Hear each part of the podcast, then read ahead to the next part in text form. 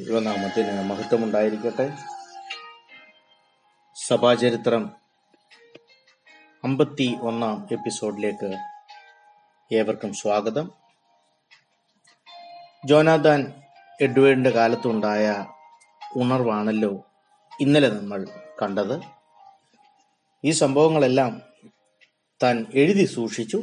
എന്താണ് സംഭവിക്കുന്നതെന്നുള്ള വിശദമായ വിവരണങ്ങൾ അതുമൂലം മറ്റുള്ളവർക്ക് ലഭിക്കാൻ ഇടയായിത്തീർന്നു ഉണർവ് എങ്ങനെ സംഭവിക്കുന്നുവെന്നും വിശ്വാസികളിൽ നിലനിൽക്കുന്ന മാറ്റങ്ങൾ എങ്ങനെ ഉണ്ടാകുന്നു എന്നും താൻ വേർതിരിച്ചു പഠിച്ചു.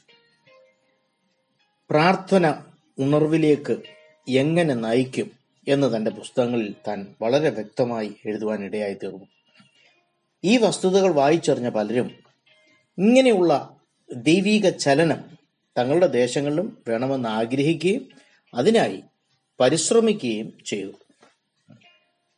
ആയിരത്തി എഴുന്നൂറ്റി നാൽപ്പത് ആയപ്പോഴേക്കും ഉണർവ് വ്യാപിക്കാനിടയായത് ജോർജ് വൈറ്റ്ഫീൽഡിന്റെ ശുശ്രൂഷയിലൂടെയാണ്. വൈറ്റ്ഫീൽഡ് താൻ യാത്ര ചെയ്തിടത്തെല്ലാം അദ്ദേഹത്തിന്റെ പ്രസംഗം കേൾക്കുന്ന പാപികൾ മാനസാന്തരപ്പെടുവാൻ ഇടയായി തീർന്നു അതുമൂലം സഭകൾ ആത്മീകമായി ശക്തിപ്പെട്ടു.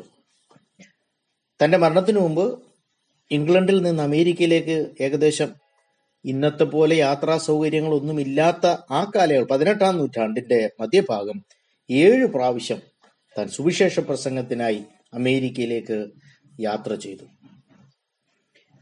മിക്ക അമേരിക്കൻ കോളനികളിലും താൻ മുഖാന്തരം ഉണർവുണ്ടാകുവാൻ ഇടയായി തീർന്നു തന്റെ പ്രസംഗങ്ങൾ ശക്തിയുള്ളതും വൈകാരികവും ജനത്തിന് ഏറ്റെടുക്കുന്ന ഏറ്റെടുക്കുവാൻ കഴിയുന്ന തരത്തിലുള്ളതും ഒക്കെയായിരുന്നു.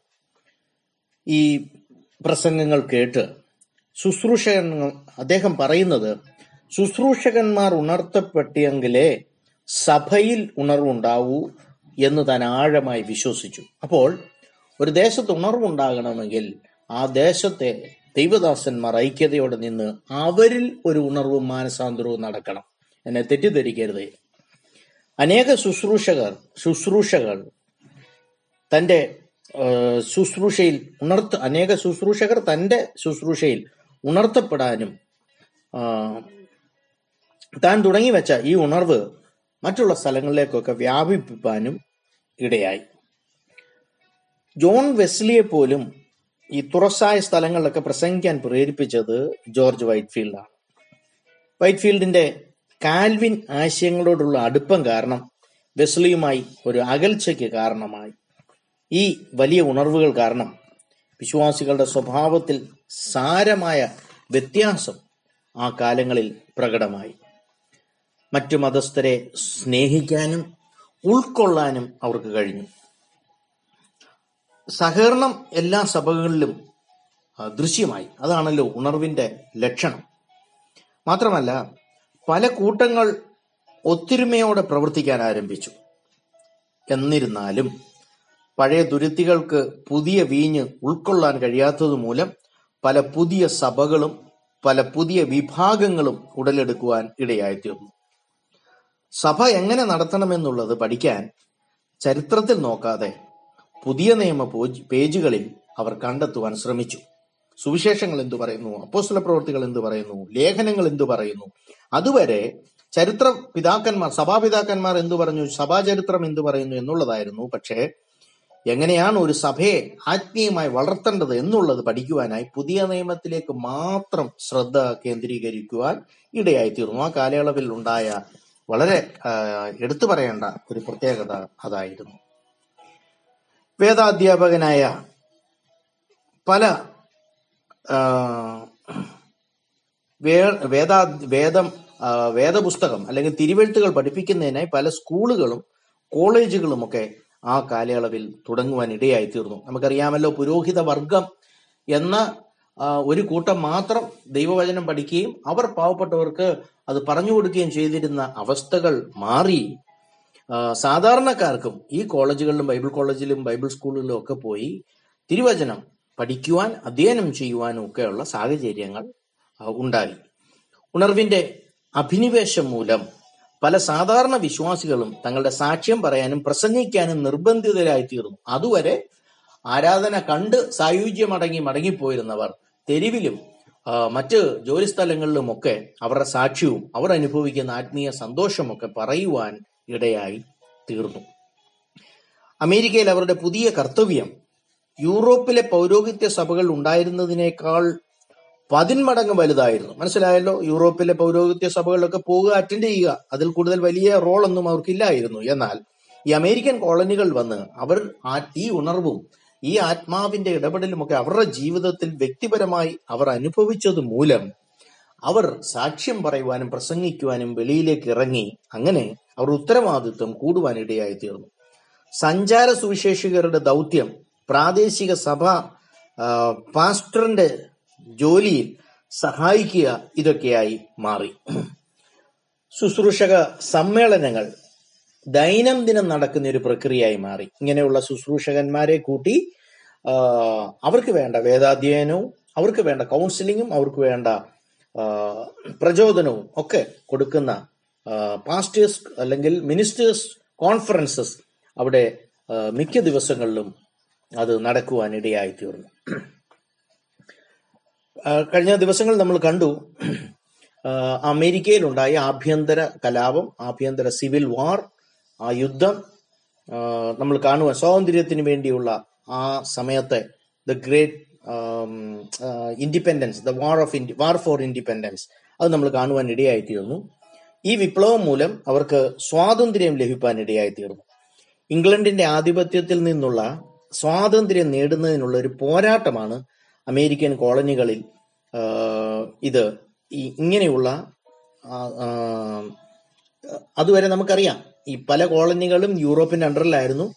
എന്നാൽ ഈ ഇംഗ്ലണ്ടിൽ നിന്റെ ആധിപത്യത്തിൽ നിന്നൊരു സ്വാതന്ത്ര്യം നേടണമെന്നാണ് പല കോളനികളും വിചാരിച്ചിരുന്നത്. ഇങ്ങനെ അതിനുവേണ്ടിയുള്ള ഈ വിപ്ലവം പോരാട്ടം അമേരിക്കൻ കോളനികളിൽ വല്ലാത്ത ഒരു അസ്വസ്ഥത ഉളവാക്കുവാൻ ഇടയായി തീർന്നു ക്രിസ്ത്യാനികൾ പരസ്പരം ഛിദ്രിക്കാൻ തുടങ്ങി. ആംഗ്ലിക്കൻ സഭക്കാർ ബ്രിട്ടീഷ് സ്ഥാപനങ്ങളുമായി വളരെ അടുത്ത് ഇടപഴകി. കാരണം അവരെല്ലാം ഇംഗ്ലണ്ടുമായിട്ട് വളരെ നല്ല ബന്ധം പുലർത്തുന്നവരാണല്ലോ. അവർ ഒരു വിപ്ലവത്തിന് എതിരായിരുന്നു. ആംഗ്ല ഈ വിപ്ലവം എന്ന് ഉദ്ദേശിക്കുന്ന ഈ ഇംഗ്ലണ്ടിന്റെ മേൽക്കോയ്മയിൽ നിന്ന് അമേരിക്കയെ സ്വതന്ത്രമാക്കുക. അതിനുവേണ്ടിയുള്ള ഒരു വിപ്ലവമാണ്. അപ്പോൾ ആംഗ്ലിക്കൻ സഭക്കാർ അങ്ങനൊരു വിപ്ലവത്തിനോ അങ്ങനൊരു യുദ്ധത്തിനോ ഒരു ആഭ്യന്തര കലാപത്തിനോ അവർ തയ്യാറല്ലായിരുന്നു. ആംഗ്ലിക്കൻ സഭ വിട്ട് ഒരു സ്വതന്ത്ര സമരം നടത്തുന്നത് അവർക്ക് ചിന്തിക്കാൻ പോലും കഴിഞ്ഞില്ല. പല ആംഗ്ലിക്കൻ സഭക്കാരും ഇംഗ്ലണ്ട് രാജാവിനോടും ചർച്ച് ഓഫ് ഇംഗ്ലണ്ടിനോടും വളരെ വിശ്വസ്തത പുലർത്തുന്നവരായിരുന്നു. അതുകൊണ്ട് തന്നെയാണ് അവർ അങ്ങനെ അതിൽ നിന്ന് മാറി നിൽക്കുവാൻ ഇടയായി തീർന്നത്. മറ്റു വിഭാഗക്കാരായ ക്വേക്കേഴ്സ് മെനോനൈറ്റ്സ് ഇവർ നിഷ്പക്ഷരായി തുറന്നു. കാരണം നമ്മൾ ഈ മെനനൈറ്റ്സിന്റെ ഒക്കെ കാര്യങ്ങൾ നമ്മൾ പഠിച്ചതാണ്. അവർ യുദ്ധത്തിൽ സൈനിക സൈനികരായി ചേരുകയോ സൈന്യത്തിൽ ചേരുകയോ യുദ്ധത്തെ പ്രോത്സാഹിപ്പിക്കുകയോ ഒന്നും ചെയ്യുന്നവരല്ല. അതുകൊണ്ട് അവരും ഇതിൽ നിന്ന് അവർ യുദ്ധത്തിൽ വിശ്വസിച്ചിരുന്നില്ല. അവരും നിഷ്പക്ഷമായ ഒരു നിലപാടാണ് അമേരിക്കൻ സ്വാതന്ത്ര്യത്തിന് വേണ്ടി കൈക്കൊണ്ടത്. എന്നാൽ കാതോലിക്സ് കോൺഗ്രഗേഷണലിസ്റ്റ് ബാപ്റ്റിസ്റ്റ് ലൂതറൻ ഇവരൊക്കെ ഈ വിപ്ലവത്തെ അനുകൂലിച്ചു. എന്ന് പറഞ്ഞാൽ ഇംഗ്ലണ്ടിന്റെ ആധിപത്യത്തിൽ നിന്ന് സ്വാതന്ത്ര്യം നേടണം എന്നുള്ളതായിരുന്നു ഈ ഗ്രൂപ്പുകാർ ആവശ്യപ്പെട്ടിരുന്നത്. അവന് വേണ്ടിയാണ് അവർ അധ്വാനിച്ചത്. വിപ്ലവം തങ്ങളുടെ മതപരമായ ദൗത്യമായി ഇവർ കാണുവാൻ ഇടയായി തീർന്നു അപ്പോൾ ഓരോ ഇതിൽ ബാപ്റ്റിസ്റ്റ് ലൂതറൻ കാതോലിക്സ് അവരെല്ലാം പഠിപ്പിച്ചത് അവർ ചെയ്യുന്നത് ശരിയാണ് എന്ന രീതിയിലാണ് അവർ സഭകളിലൊക്കെ പഠിപ്പിക്കാൻ ഇടയായി തീർന്നു എന്ന് പറഞ്ഞാൽ ഒരു വിപ്ലവം അനിവാര്യമായി വരുന്ന രീതിയിലായിരുന്നു അന്ന് ജനത്തെ അവർ മുമ്പോട്ട് കൊണ്ടുവന്നത്. രാഷ്ട്രീയ സ്വാതന്ത്ര്യമില്ലെങ്കിൽ മതസ്വാതന്ത്ര്യവും കിട്ടുകയില്ല എന്ന് സഭകളിൽ അവർ പഠിപ്പിക്കാൻ ഇടയായി തീർന്നു ഇംഗ്ലണ്ടിലെ രാജാവ് ദൈവിക നിയമം ലംഘിച്ചു എന്നും അമേരിക്കൻ കോളനികളിൽ അവർ നടത്തുന്ന ആധിപത്യം ദൈവികമല്ല എന്നുമൊക്കെ അവർ വിശ്വസിക്കുകയും അത് അങ്ങനെ തന്നെ വിശ്വാസികളെ പഠിപ്പിക്കുകയും ചെയ്തു. നേരിട്ട് ചിലർ ഈ ആംഗ്ലിക്കൻ മേൽക്കോയ്മയെ എതിർക്കുവാനും തുടങ്ങി. അമേരിക്കൻ ആഭ്യന്തര യുദ്ധശേഷം ഇംഗ്ലണ്ടിന്റെ ആധിപത്യത്തിൽ നിന്ന് പൂർണമായ സ്വാതന്ത്ര്യം അങ്ങനെ അവർക്ക് ലഭിക്കാൻ ഇടയായി തീർന്നു അമേരിക്കൻ സഭകൾ പുരാതന ലോക ചട്ടക്കൂട്ടുകളിൽ നിന്നൊക്കെ സ്വാതന്ത്ര്യം നേടുന്നതായിട്ടാണ് നമ്മൾ കാണുന്നത്. അപ്പോൾ ഈ അന്ന് എസ്റ്റാബ്ലിഷ് ആയിട്ടുള്ള അന്നുള്ള സഭകളും സ്ഥാപനങ്ങളുമായിട്ടുള്ള ബന്ധം പരിപൂർണമായി അമേരിക്ക വിച്ഛേദിക്കുകയാണ് ചെയ്യുന്നത്. പുതിയൊരു സംഘടിത ശക്തിയായി അമേരിക്കയിലുള്ള സഭകൾ മാറുവാൻ തീർന്നു ആംഗ്ലിക്കൻ സഭ തന്നെ പുതിയൊരു നാമം സ്വീകരിച്ചു എന്ന് പറഞ്ഞാൽ ചർച്ച് ഓഫ് ഇംഗ്ലണ്ടിന്റെ കീഴിൽ നിന്ന് മാറി സ്വാതന്ത്ര്യം പ്രാപിച്ചതുകൊണ്ട് അമേരിക്കയിലുണ്ടായിരുന്ന ആംഗ്ലിക്കൻ സഭക്കാർ അവർ അതിന്റെ നാമകരണം ചെയ്ത് പ്രൊട്ടസ്റ്റന്റ് എപ്പിസ്കോപ്പൽ ചർച്ച് എന്നാക്കി. അപ്പോൾ ചർച്ച് ഓഫ് ഇംഗ്ലണ്ടിന്റെ പാർട്ടും ചർച്ച് ഓഫ് ഇംഗ്ലണ്ടിന്റെ പാർട്ട് ആൻഡ് പാർസൽ ആണെങ്കിൽ അവരുടെ ഭാഗമാണെങ്കിൽ തന്നെ ഈ ആഭ്യന്തര യുദ്ധത്തിന് ശേഷം ലഭിച്ച സ്വാതന്ത്ര്യം അവർ അത് മതസ്വാതന്ത്ര്യമായിട്ടെടുത്ത് ഈ പേര് മാറ്റുന്നത് ആംഗ്ലിക്കൻ സഭയിൽ നിന്നുള്ള എല്ലാ ബന്ധങ്ങളും അവസാനിപ്പിക്കുകയാണ് അവർ അതുകൊണ്ട് ചെയ്തത്. അതിന് നല്ലൊരു ഉദാഹരണമാണ് പണ്ട് കേരളക്കരയിലും ഒക്കെ ഉണ്ടായിരുന്ന തമിഴ്നാട് കേരളക്കര ഇന്ത്യയിലെ പല ഭാഗങ്ങളിൽ ഉണ്ടായിരുന്ന സിലോൺ പെൻഡക്കോസ്റ്റൽ മിഷൻ.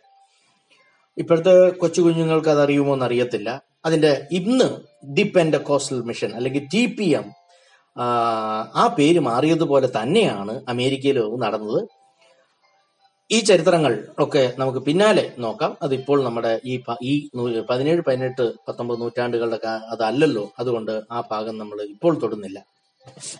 അമേരിക്കയിലെ ഈ മെതഡിസ്റ്റ് സഭ അമേരിക്കയിലെ മെതഡിസ്റ്റ് സഭ സ്ഥാപിച്ചത് ഫ്രാൻസിസ് ആസ്ബെറി എന്ന മാന്യദേഹമാണ്. അതും ഇംഗ്ലീഷ് മെത്തോഡിസ്റ്റ് സഭകളുമായിട്ടുള്ള ബന്ധം വിച്ഛേദിക്കുവാൻ ഇടയായി തീർന്നു താൻ തന്നെ ആദ്യത്തെ ബിഷപ്പായി പ്രഖ്യാപിച്ചുകൊണ്ട് മെത്തഡിസ്റ്റ് എപ്പിസ്കോപ്പൽ ചർച്ച് എന്ന അമേരിക്കയിൽ രൂപകരണം ചെയ് രൂപീകരിച്ചു. അതിന് നാമധേയം കൊടുത്ത് അങ്ങനെ താൻ ആദ്യത്തെ ബിഷപ്പായി മാറുവാൻ ഇടയായി തീർന്നു അപ്പോൾ നമ്മൾ ഈ കത്തോ ഈ ആംഗ്ലിക്കൻ സഭയും മെത്തഡിസ്റ്റ് സഭയും ചെയ്തതുപോലെ മറ്റു സഭാ ഓരോന്നും എടുത്തു പറയേണ്ട ആവശ്യമില്ലല്ലോ. മറ്റു സഭാവിഭാഗങ്ങളും ഇതേപോലെ പേര് മാറ്റുകയോ അമേരിക്കയുടെ തനതായ ഒരു ശൈലിയായി അവർ മാറുകയോ ഒക്കെയാണ് ചെയ്യുന്നത്. അമേരിക്കൻ സമൂഹം തികച്ചും വ്യത്യസ്തമായ രീതിയിലാ രീതികളാണ് ആ കാലയളവിൽ അവർ അവലംബിച്ചിരുന്നത്. വ്യക്തി സ്വാതന്ത്ര്യം കൂടുതലായി ഉണ്ടായിരുന്നു ആ കാലയളവിൽ. അതിനുവേണ്ടിയായിരുന്നു ആഭ്യന്തര യുദ്ധങ്ങൾ തന്നെ നടന്നത്. വിശ്വാസികൾക്ക് സഭാ നിയന്ത്രണത്തിൽ കാര്യമായ പങ്കുണ്ടായിരുന്നു. മറ്റുള്ള രാജ്യങ്ങൾ മറ്റുള്ള കോണ്ടിനൻസ് അല്ലെങ്കിൽ റോം ഇറ്റലി റഷ്യ ഇംഗ്ലണ്ട് അങ്ങനെയുള്ള അവിടെയുള്ള രാജ്യവുമായി ഇടകലർന്നു പോകുന്ന സഭകളിൽ ഉണ്ട ഉള്ള സ്വാതന്ത്ര്യത്തെക്കാളൊക്കെ വളരെ കൂടുതൽ സഭാ നിയന്ത്രണത്തിൽ വിശ്വാസികൾക്ക് കാര്യമായ പങ്കുണ്ടായിരുന്നു. ഇടയ്ക്കിടയ്ക്കുള്ള ഉണർവുകൾ ജനത്തെ മാനസാന്തര അനുഭവങ്ങളിലേക്ക് നയിച്ചു. ഇംഗ്ലണ്ടിൽ നിന്നും സ്വാതന്ത്ര്യം നേടിക്കഴിഞ്ഞ് അവിടെയുള്ള ചില പ്രശ്നങ്ങൾ പരിഹരിക്കാനാണ് അമേരിക്ക ശ്രമിച്ചത്. ആദ്യ ഈ ആഭ്യന്തര യുദ്ധം ധാർമ്മികമായി പലരെയും തളർത്തിയിരുന്നു. പുതിയ തലമുറ അതിക്രമങ്ങളിലും അശ്ലീലങ്ങൾക്കും അച്ചടക്കമില്ലായ്മയ്ക്കും ഒക്കെ അടിമകളായി മാറി ഈ ആഭ്യന്തര യുദ്ധം കഴിഞ്ഞതിന് ശേഷം.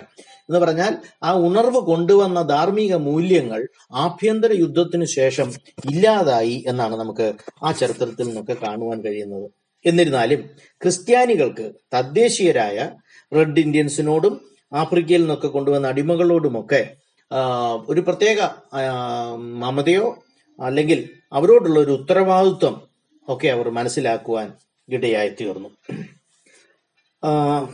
ഇനിയും ഈ പ്രൊട്ടസ്റ്റന്റ് പ്രസ്ഥാനങ്ങളുടെ വളർച്ച പല രാജ്യങ്ങളിലും പല സ്ഥലങ്ങളിലും എങ്ങനെയായിരുന്നു എന്ന് നമുക്കൊന്ന് നോക്കാം. സമയക്കുറവുണ്ട്. എന്നിരുന്നാലും യൂറോപ്യൻ രാജ്യങ്ങൾ വ്യാവസായിക അടിസ്ഥാനത്തിലാണ് അനേക കോളനികൾ സൃഷ്ടിച്ചത് എന്ന് നാം കാണുവാൻ ഇടയായി തീർന്നു. യൂറോപ്യൻ മിഷനറികൾ ആദ്യം ഈ കോളനികളിലാണ് പ്രവർത്തനങ്ങൾ നടത്തിയിരുന്നത്.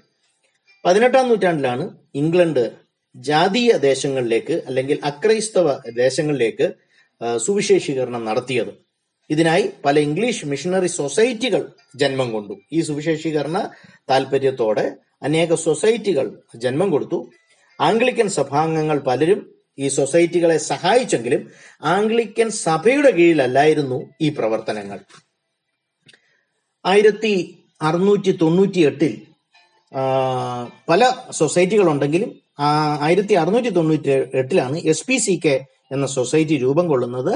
Society for promoting Christian knowledge എന്ന നോളജ് എന്ന ഈ സംഘടന ഈ സൊസൈറ്റി ആയിരത്തി എഴുന്നൂറിൽ എസ് പി ജി വന്നു. Society for propagation of gospel ഈ സൊസൈറ്റിയാണ് അനേക മിഷനറിമാരെ അമേരിക്കയുടെ തെക്കൻ പ്രവിശ്യകളിലെ അടിമകളുടെ ഇടയിലൊക്കെ പ്രവർത്തിപ്പാൻ അയച്ചത്. നമുക്ക് വീണ്ടും മറ്റുള്ള ആഫ്രിക്കയിലും ഇന്ത്യയിലും ഒക്കെ നടന്നത് നാളെ നമുക്ക് പഠിക്കാൻ ശ്രമിക്കാം. ദൈവം എല്ലാവരെയും ധാരാളമായി അനുഗ്രഹിക്കട്ടെ.